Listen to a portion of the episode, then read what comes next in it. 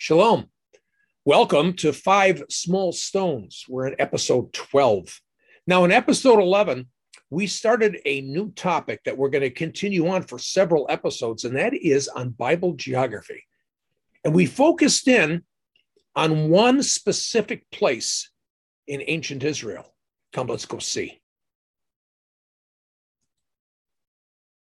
The place we focused in on was in central Israel in the mountains between Mount Ebal and Mount Gerizim, and today is the modern Palestinian city of Nablus.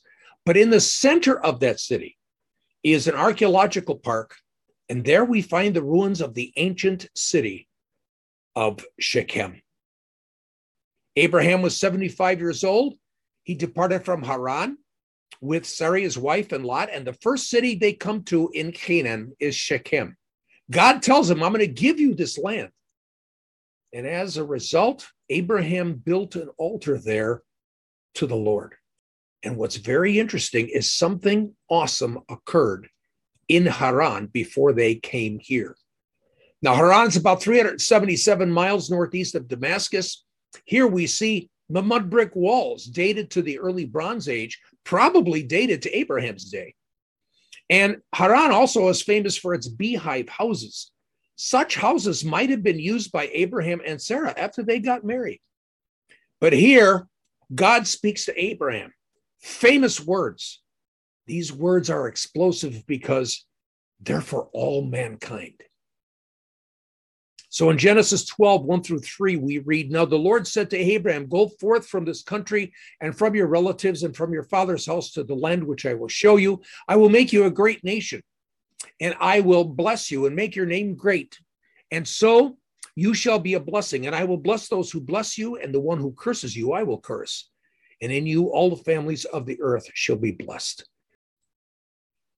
So Abraham and Sarah and Lot, their nephew, and others they leave Haran, probably took the main trade route to, for, to Damascus. From there, probably along the King's Highway, crossed the Jordan and entered Canaan. And their first stop there was Shechem. So the story goes on. Next, we're going to concentrate on Jacob, Abraham's grandson. We remember that Jacob deceived his father Isaac. And as a result, he had to flee. Why? Because Rebecca, his mom, overheard his brother Esau say that he was going to kill Jacob because of how he stole his birthright. And so, where did Jacob end up? So he comes to Haran to his uncle Laban's house, his mother's brother. There, we read in Genesis 29, he's on the journey. He meets a bunch of men at the well. They're from Haran. And later on, Rachel shows up at that well with their father's sheep because she was a shepherdess. He fell in love with Rachel, but as you remember, he had to marry Leah first, then Rachel. They had a bunch of kids. He was in service to his uncle Laban for 20 years. And in Genesis 33, he finally leaves and he comes to the city of Shechem. It's his first stop in the land. He buys a piece of land there. He erects an altar there, just like his grandfather. This old picture could actually possibly be the well that tradition says that Jacob dug. It's now housed, housed in the Greek Orthodox Church in Nablus. You can actually visit there. Is it Jacob's well? We don't know for sure. That's just a Bible tradition. But what's very interesting is Shechem comes into play again. So, first, it's Abraham and Sarah. They come with the four promises of God the four promises of place and people and a position and a purpose. Next is Jacob and his family. God promised Abraham descendants, and now we see this family show up. The foundation of the nation of Israel. From them will come the 12 tribes, and from the 12 tribes will become the nation of Israel.